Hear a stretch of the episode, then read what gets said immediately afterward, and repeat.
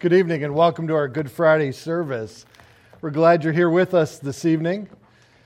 And, uh, you know, it's bad enough I have to run into traffic coming out from Schaumburg, but now getting up to the podium with so many of them up here, I just have to wait my turn. And it's like waiting on Randall Road for the lights to change, I'm telling you. But we're really blessed to have them, aren't we? We are really, really blessed to have them. Well, again, it's Good Friday, meaning that Sunday is just two days away. That's the way it works. And we would love for you to invite people out to our Easter service this Sunday. I think now is an opportune time, an incredible opportunity to do just that. But some of you may be apprehensive. Some of you might not know how to bridge that conversation how to invite someone.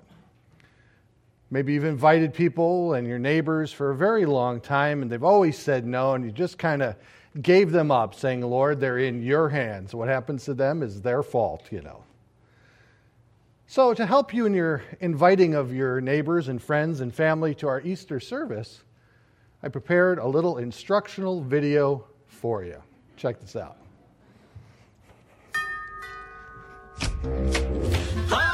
It's your neighbors, Jim and Joanna Sanders. Yeah, we made you some Easter eggs. We sure did. Yeah. Hey, since you're the man of the house, I want to come talk to you mono e mano. Oh.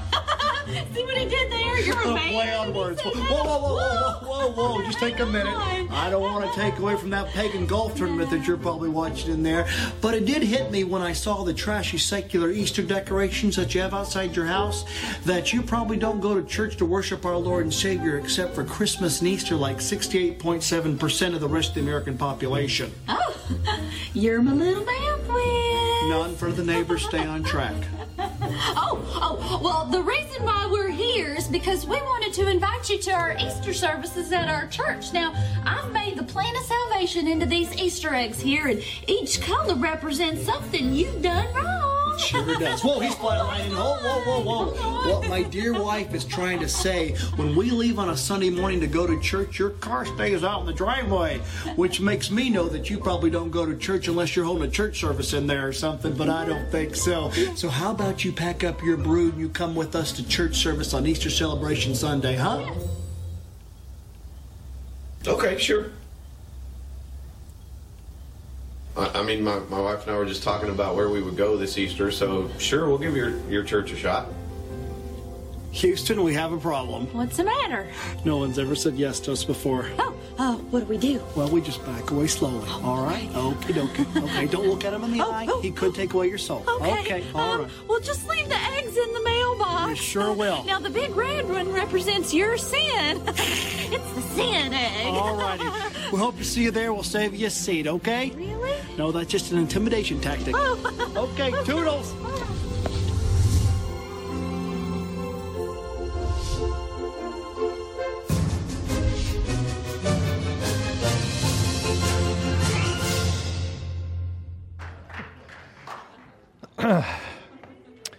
Just so you know, we've hired them to lead our evangelistic efforts here at Calvary. We thought they were pretty, uh, pretty effective. But again, you know, it's been a tough year for all of us, and it's been a tough year for our whole nation. And, and now more than ever, I think we have an ample opportunity to talk to people about Jesus Christ, to invite them to church, to hear his word. And again, some people are hesitant. Some people still aren't quite sure on how they should go about doing that. And often we make it more complex than it needs to be. I find that keeping it very simple is always the most effective manner in which presenting the gospel. You know, Jesus dealt with people just like you and I. They lived in a different time, they had different struggles, they had different uh, issues that they were contending with at that time. But one of the great ways that Jesus always brought about a conversation concerning things that were truly important was by simply asking them questions. Simple questions. but they were so simple that they were profound in the scope and the ramification of what they implied. There's a question like this one that we find in Matthew's gospel that I think is incredibly uh, important and relevant today. As Jesus asked, he said, For what profit is it to a man if he gains the whole world and loses his own soul?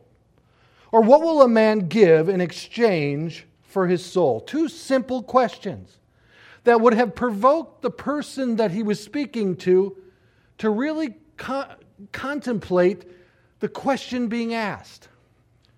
That's what we need to do today. We need to engage in the most basic element of the Christian faith, and that is mortality versus immortality. Christianity is not about red or blue states, it's not about politics. Christianity is not in play when it comes to the response to the COVID virus, wearing a mask or not wearing a mask. Christian faith comes down to mortality versus immortality. And this question so simply asks the person to think about it for themselves, asking them that question Hey, what would you be able, what would you be willing to give up for your soul? What would you be able, I should say more specifically, to gain in exchange for your soul?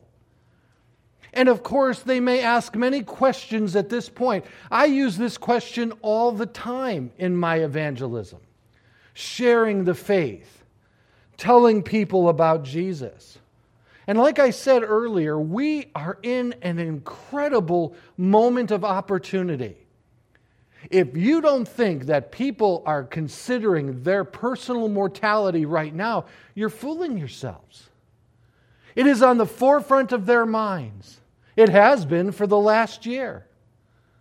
And it doesn't matter what technological advance we make or what medical leap forward we take. Each person is going to one day die. It's as sure as being taxed incredibly here in the state of Illinois. We know that for sure, don't we? That each one of us, at one moment or another, is going to die one way or another. And Jesus would often ask these questions and ask people to think about them, to contemplate them. This question places a value on the person's soul. It introduces the concept of eternal life. It asks a person to consider that their life hangs in the balance based upon the manner in which they answer this question. And scholars debate if Jesus was actually saying, What would you trade for your soul? Or after you lose your life, what would you exchange to regain your life once again? It reminds me of a, st- a story that I heard some time ago. It was about a man here in Chicago who wanted to escape the Chicago winters. right? We can all relate to that. But his wife was on a business trip. They were heading down to Florida, each flying separately, him arriving first her arriving the next day. And when he got down there, he realized that his cell phone battery had died and he didn't have his charger with him. And so he needed to contact his wife. He needed to get a message to her that he had arrived safely and that he was waiting for her arrival the next day. So he quickly went to the lobby and asked the hotel if he, if he could use their pers- you know, the hotel community co- computer, and he shot her an email but when he sat down, he realized that he didn't remember her address. And inadvertently, he you know, transposed two of the characters of the email address. And that email found its way to a woman who just earlier that month had lost her husband. And while she was sitting behind her computer, she saw an email pop up. And she read it. And she screamed at the height of her lungs. Her family ran up to find out what had happened, and she received this email Dearest wife, I just checked in. Everything prepared for your arrival tomorrow. Sincerely, your eternally loving husband. Whoops. But the Bible tells us very clearly that tomorrow is promised to no one. There's nothing that we can do to prolong the number of days that God has allotted each and every one of us. No matter what we do, no matter how hard we try, the reality is is that one day we will face that moment that we close our eyes here and open our eyes in eternity. So we need to remember why today is so important. And knowing the importance of this day places a beautiful context, the only context for Sunday Resurrection Sunday, the day we celebrate the resurrection of Jesus Christ. But do you know, more and more articles are being written, especially after Lifeway had put out this extensive survey that they did, polling people across America, specifically Christians, asking them the theological meaning of the various days that the Christian faith uh, truly uh, observed, such as Christmas and Easter. And when it came to the crucifixion of Jesus Christ, all of them summed it up in a very simple way. He, he died for our sins, He died on our behalf. But shockingly, when those same people took that information to the world around them, they found out very quickly that the world regarded such notions as silliness, foolishness, craziness. It's because they don't think about things the same way you do as a believer in Jesus Christ. Now, this shouldn't surprise us. Do you know that just 30 years after the ascension of Jesus Christ, when Paul the Apostle made him, him, his way into the known world, he ran into various ideas and philosophies that those worlds carried, religious and secular both. And the letter, in the letter to the Corinthians, he wrote this For the message of the cross is foolishness to those who are perishing, but to us who are being saved, it is the power of God. But why was it foolishness to them? The word foolishness here means it was lunacy, crazy. Something that simply didn't make any sense to those who were hearing. And again, if you enjoy uh, reading the scriptures, you will realize very quickly that as the gospel of Jesus Christ, based in Judaism, made its way into the known world, the Gentile world, as the Bible would call it, it faced incredible opposition ideologically from the very beginning. When you look at Acts chapter 8, you realize that the philosophers of that time that were found in that city found what Paul was saying was incredibly intriguing all the way up until the time he talked about the resurrection. Because their ideas of the physical body was that it was completely corrupt. And who would ever want to physically come back to this world once again? And so it says that they dismissed him. But it also tells us very clearly what they believed at that time. And that is that they were always looking for something new to put their hope and trust within. They were always looking for new ideas, and that's why Paul's ideas were so attractive to them initially until he said something that was so imperative to his conversation, and yet that was the moment in which they dismissed him. Here we are 2,000 years later. And when we approach people in the, the, the mindset that we personally have, we often discover that the gospel doesn't seem to make sense to them anymore. You know, if you say to them, Don't you want to go to heaven when you die? they're already wrestling in their minds saying, I don't believe that there is a heaven, so why would I want to go there? This is all that there is to life. There isn't anything better, there isn't anything more. And so, if they discount heaven, of course they discount hell. And they simply believe that by not believing it, it doesn't make it real any longer for them to consider. That's just the reality of the conversation that we're engaged in. It was the same opposition that Paul ran into, and we still run into it today. If we are going to be effective in sharing the gospel with people, the good news, and reminding them of the significance of Good Friday and of Resurrection Sunday. We need to know where they're coming from. And may I suggest that you begin to put within your evangelistic arsenal a skill of listening. Listening to where they're coming from. Understanding their viewpoints, regardless if you agree with it or not understanding what they uh, uh, hold to, that you may answer their questions more specifically and more directly.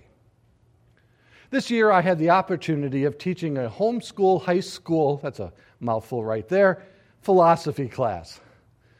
Me teaching a high school philosophy class is like Yogi Bear in charge of the picnic basket. Okay? but we are having a great time in the class together. When they initially came into the class, I think all of them looked at the textbook, they looked at what we were going to be looking at, at the, in the syllabus, and they were saying, What in the world did my parents ever sign me up for, and why did I agree to it? But as we've been going, and we've been looking at the various ideas currently in our world today, from the influence of existentialism, nihilism, when we begin to venture into pragmatism, these big words that many in America don't know what they mean, began to outline for them and help them understand why the world thinks what it thinks. Many consider this a psychological conversation that it revolves around psychology, and that's partially true. But there's a second dynamic that we need to understand as individuals if we're going to be effective in sharing and to inviting people to the Easter service and not coming off like our two experts that we saw earlier. It's not only a psychological conversation, but it's also a uh, philosophical conversation that we need to have. Even unbeknownst to the individuals, they still believe things that they hold to and they act upon those beliefs. They may not know that it, it is easily categorized in one of the various philosophies. Our, our world today isn't influenced by the classics, the Socrates, the Platos, the Aristotles any longer. It's newer individuals like Soren Kierkegaard, and Peirce, who came up with the ideas of pragmatism. I throw this out there to you because I want you to start thinking about what I'm about to say next. Because what we need to do is we need to discuss intelligently the Christian faith with our current community around us today. And you may be sitting here today, one of those people who don't know Jesus Christ and don't understand the bearing of Christianity upon your life. Maybe over the course of this last year, you have felt that Christianity has been reduced to a political party or a statement concerning the medical advances that we have made over the years. Christianity has been around for 2,000 years before any of those things were even in existence. Please let us understand that the age of the United States of America pales in comparison to the number of millennia that Christianity has existed. And I think that if Christianity can thrive under the Caesars, Caesar Nero, who persecuted Christians in such a horrific way, I think we can survive today, don't you? But people need to understand that the bedrock of Christianity discusses the contrast between morality, I'm sorry, uh, mortality and immortality. But we need to learn how people think. A famous story that once came out about a college student who, in his particular philosophy class, brought up the idea of the existence of God. And as he was uh, thoroughly proving his points concerning the existence of God, the professor stopped him in his tracks and asked the class these three questions, leading the class to his ultimate answer, and that is that there is no God. And the professor said to the class, interrupting the student that was giving the presentation, he said, Has anyone in this class ever heard God? And of course, the class was silent. No one spoke. Has anyone in the class ever touched God? Again, no one spoke. They couldn't. Has anyone in the class seen God? The class remained silent. The professor then concluded then, based on this evidence alone, it determines definitively that there is no God. Well, that young man came back and he asked the professor if he had permission to reply to his criticism. And so the young man stood up in the class and said to the class this Has anyone in this class ever heard our professor's brain? Silence. Has anyone in the class ever touched our professor's brain? Absolute silence. Has anyone in the class seen our professor's brain? When no one in the class dared to speak, the student then concluded, then according to the professor's logic, it must be true that our professor has no brain. That's so true, isn't it? Dean and I always discuss our inability to understand how people think today. Maybe you've run into that same dilemma yourself. In your conversations with people, you find and discover very quickly that they're coming from a completely different direction than you're accustomed to. And you and I need to know that we need to approach them in a manner in which will speak to them where they are at. So let us begin by reminding ourselves why today is so important.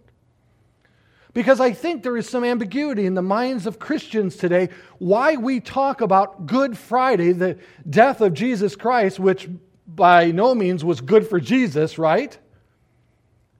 He suffered, he died, he was tortured, he was killed, agonized in pain for hours upon the cross, and yet we call it Good Friday. If I go one step further, the book of Hebrew tells us that he joyfully went to the cross that day. So, what happened? What occurred? What transpired at that moment? What happened 2,000 years ago that continued to reverberate through the, the, uh, the halls of history? And are still today confronting people in 2021. And I believe that in the background of the current crisis that we are going through, speak even louder.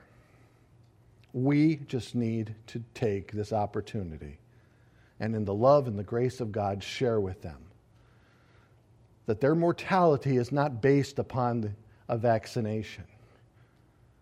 It's based upon the immortality in which God can provide for them through Jesus Christ. But if we are going to understand what happened 2,000 years ago, it must begin with our understanding of three words that Jesus Christ spoke from the cross. Those three words are found in John 19 30. And so when Jesus had received the sour wine, he said, It is finished. And bowing his head, he gave up his spirit. What did he mean by those three words? Those words are significant in, in, in, such a dynamic way, in such an incredible way, that understanding those three words will change the course of your conversation with the people that you have. What is finished? What has been accomplished at the cross? To help us understand those three words, let me direct your attention to three hours. Those three hours were found between high noon and three o'clock in the afternoon. There were hours that darkness covered the earth. The Bible tells us that as Jesus was crucified at nine in the morning, he hung from the cross for three hours, and then at noon, everything grew dark. And something extraordinary was happening within those three hours. And those who witnessed it even recorded uh, their perplexion concerning the, what was taking place. They didn't fully understand what was happening within those three hours. But I believe understanding the totality of Scripture helps us to define and to interpret those three hours. So, to understand the three words, it is finished, we must first understand what transpired in those three hours. And it was one of the greatest transactions that ever took place. It took place between God the Father and his Son, Jesus Christ. And the first hint to our discovering the proper interpretation of those three hours is to understand the purpose of the darkness. It was fulfilling a prophecy found in Amos chapter 8, verse 9. When Amos wrote, I'll read it to you. And it shall come to pass in that day, says the Lord God, that I will make the sun go down at noon, and I will darken the earth in broad daylight. Joel also spoke about a darkening, and the earth quakes before them, he wrote. The heavens trembled and the sun and the moon grow dark, and the stars diminished in their brightness. One scholar wrote about the imagery that is found in the Bible, and he said that when darkness is displayed throughout the Bible, it always indicates judgment. God's judgment. Not a popular topic today. I've never seen God's judgment found in a church growth book. Preach on God's judgment, and you will be guaranteed to drive people from your church. But God's judgment is the first true thing that we need to understand about those three hours.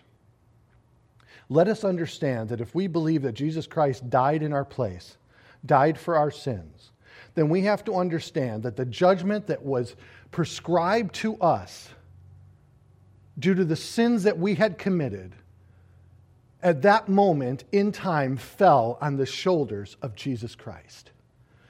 Where God the Father poured out his wrath upon his Son, as Jesus Christ hung there for the sins of the world. Let us understand that sin is what, of course, divides us from God the Father, a conversation that people don't want to have anymore. And again, there's a reason for that. A recent survey just told us that the majority of Americans believe that all people are born good and then their circumstances change them. But theologically, we know just the opposite to be true. For the heart is desperately wicked, and who can know it? The psalmist writes. Let us understand that the very first aspect was a course of judgment that God the Father was pouring out upon his Son. And in the midst of that darkness, as Jesus hung there on the cross, in his most agonizing moment of those three hours, he indicated that moment by these words My God, my God, why have thou forsaken me? The second aspect of those three hours that we need to understand is separation separation from God. The punishment of hell is, is not the punishment that God prescribed for people. It was created for the devil and his angels. But sin cannot enter into the presence of God. Sin cannot come before him. And so there's no other place for us to reside for all eternity. Because sin cannot be, be brought before him. The second element of that judgment is separation from God. Jesus Christ experienced that on the cross, so you and I don't have to. that through Christ we can have that personal relationship with God the Father that He's always desired to have from the very beginning, that sin severed the moment of the fall of Adam in the garden. As Jesus cried out those words, many write that that was the most agonizing moment in the crucifixion for Christ. As Chuck Swindoll, one of my favorite pastors, wrote, in that ultimate moment of his agony, Jesus cried out, My God, my God, why have you forsaken me?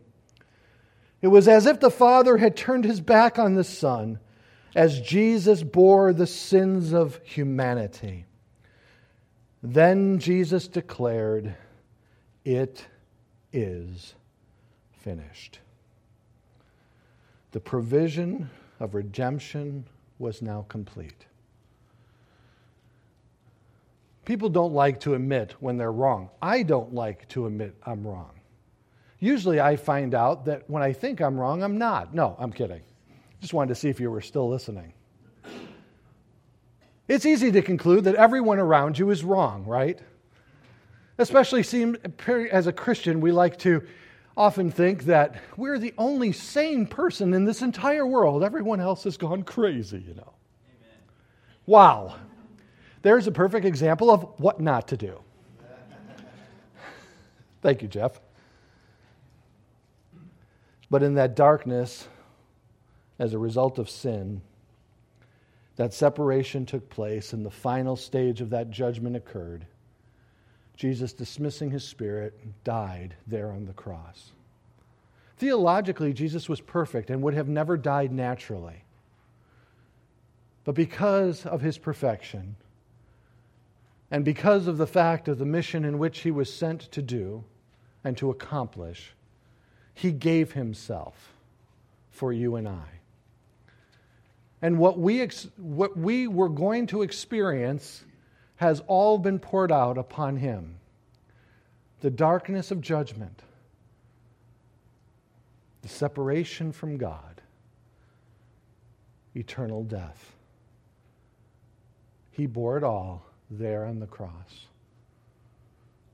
The second thing that we need to know that in that moment, the Bible tells us very clearly in Mark chapter 15, verse 38. It says very clearly, Then the veil of the temple was torn in two from top to bottom. The barrier that kept us separated from God had now been bridged through the death of Jesus Christ. God made a way back for you and I, a means by which to be redeemed from the sins in which we had committed. As the Jewish people knew it and they read it as such, they said, Though our sins were as scarlet, now they can be as white, I can be as white as snow. The beautiful idea that not only did Jesus Christ uh, redeem us, but he also adopted us and called us sons and daughters. You know, I was personally adopted. Many of you know that by my dad. And I was very grateful for the fact that I was adopted. I was adopted from a place in Evanston called The Cradle. Some of you may have heard of it. It was a pretty famous adoption agency. And just years prior to that, a gentleman named Bob Hope adopted several kids from the same place. I could have been Eric Hope, but I missed it by that much. But being adopted, I realized a love could be established between two people who were not biologically connected. And sometimes it even worked in my favor. I'll never forget driving up to my house in my car. And there, as I was inter- going to introduce my girlfriend at that time to my parents, there was my dad cutting the grass with a brown shirt, plaid shorts, dark socks, and white shoes. I just looked at her and said, Don't worry, I'm adopted. Though I did inherit his hairline. But we've been adopted again. We've been adopted by Jesus Christ. This is why Paul says we can be called sons and daughters, prince and princesses of the kingdom of God. The way has been made where Jesus then prefaced that moment of the crucifixion when he said, And then Jesus said, I am the way, the truth, and the life. No one comes to the Father but through me. Now, if we just stopped there and contemplated just that, it would be sufficient for us for this evening, but it can't end there. Because I think all of us need to be reminded of this next point this evening. All of us do. And it is this At the cross of Jesus Christ, the greatest act of love occurred. The greatest act of love occurred. And you may say to yourself, I don't understand the brutality that he experienced in that moment, that on that day. How in the world could this ever scream, I love you to the entire world? Because God the Father said so. In one of the most famous verses of all of the Bible, John 3 16 and 17. For God so loved the world that he gave his only begotten Son, that whoever believes in him should not perish, but have everlasting life. For God did not send his Son into the world to condemn the world, but that the world through him might be saved. When God says that He so loved the world, He is saying that I demonstrated my love for you in the act of giving you my Son on your behalf.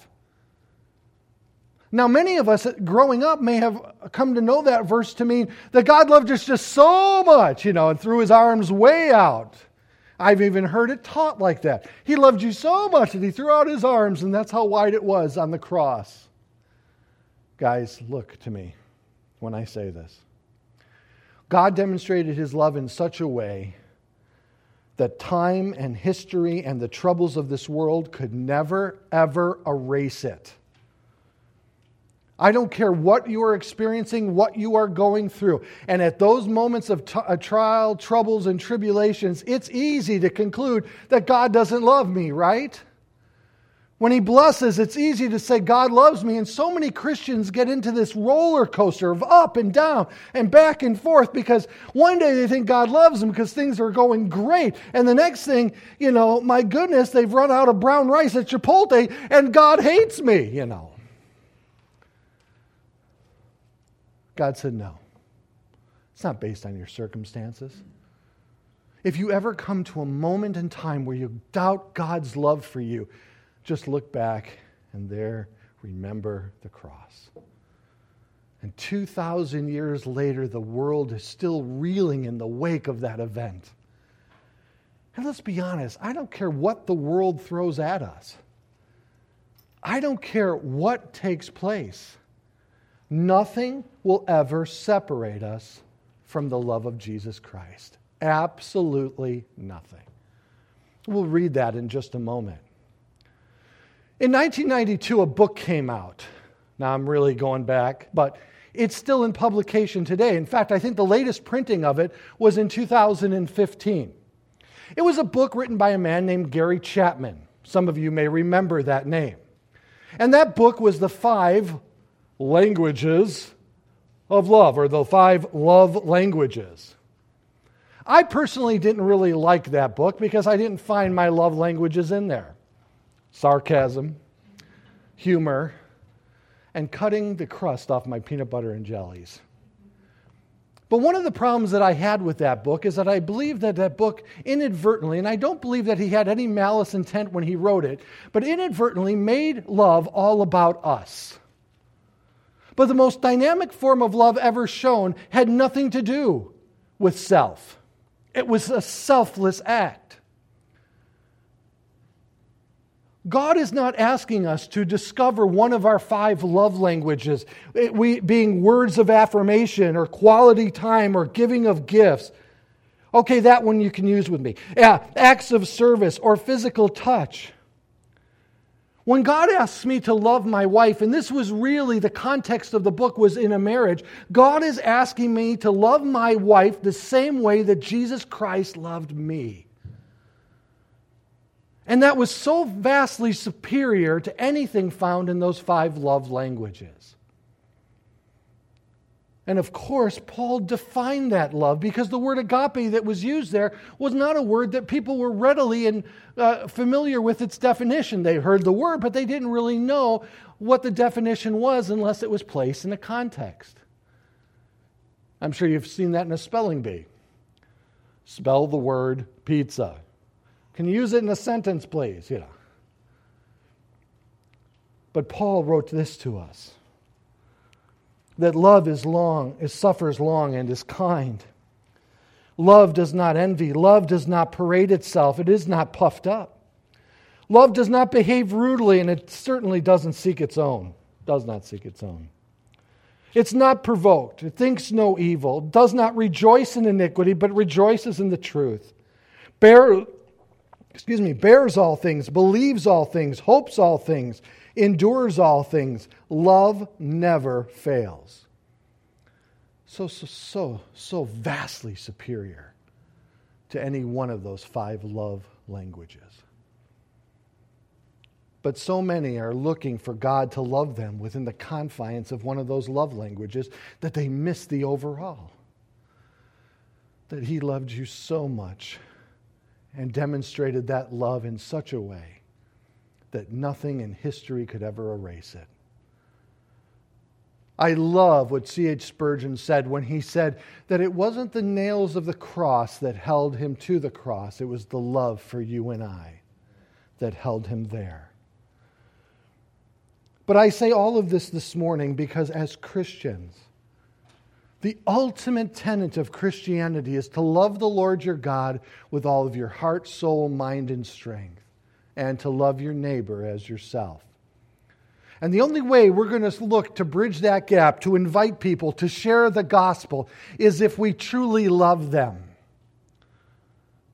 So, how do we love them in such a way you may be personally frustrated. You may see the insanity going on around you and contribute it to the people who are, are prescribing this and pushing this forward. But let us understand that those individuals are individuals that God wants to save as much as He wanted to save you and I.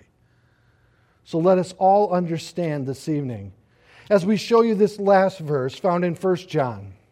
The reason that you and I can love in such a way, to risk it all, to share the gospel with those people who do not know him, is because we love him because he first loved us. And once you discover the incredible impact of the love of God in your life, then you will understand why we celebrate Good Friday and why Jesus went to the cross joyfully. Because he knew it was paving a way for us to come back to Him. We have an extraordinary opportunity. People are thinking about their personal mortality each and every day. And only you, who know Christ, have the answer to solve the ultimate problem of death that each and every person faces in their life.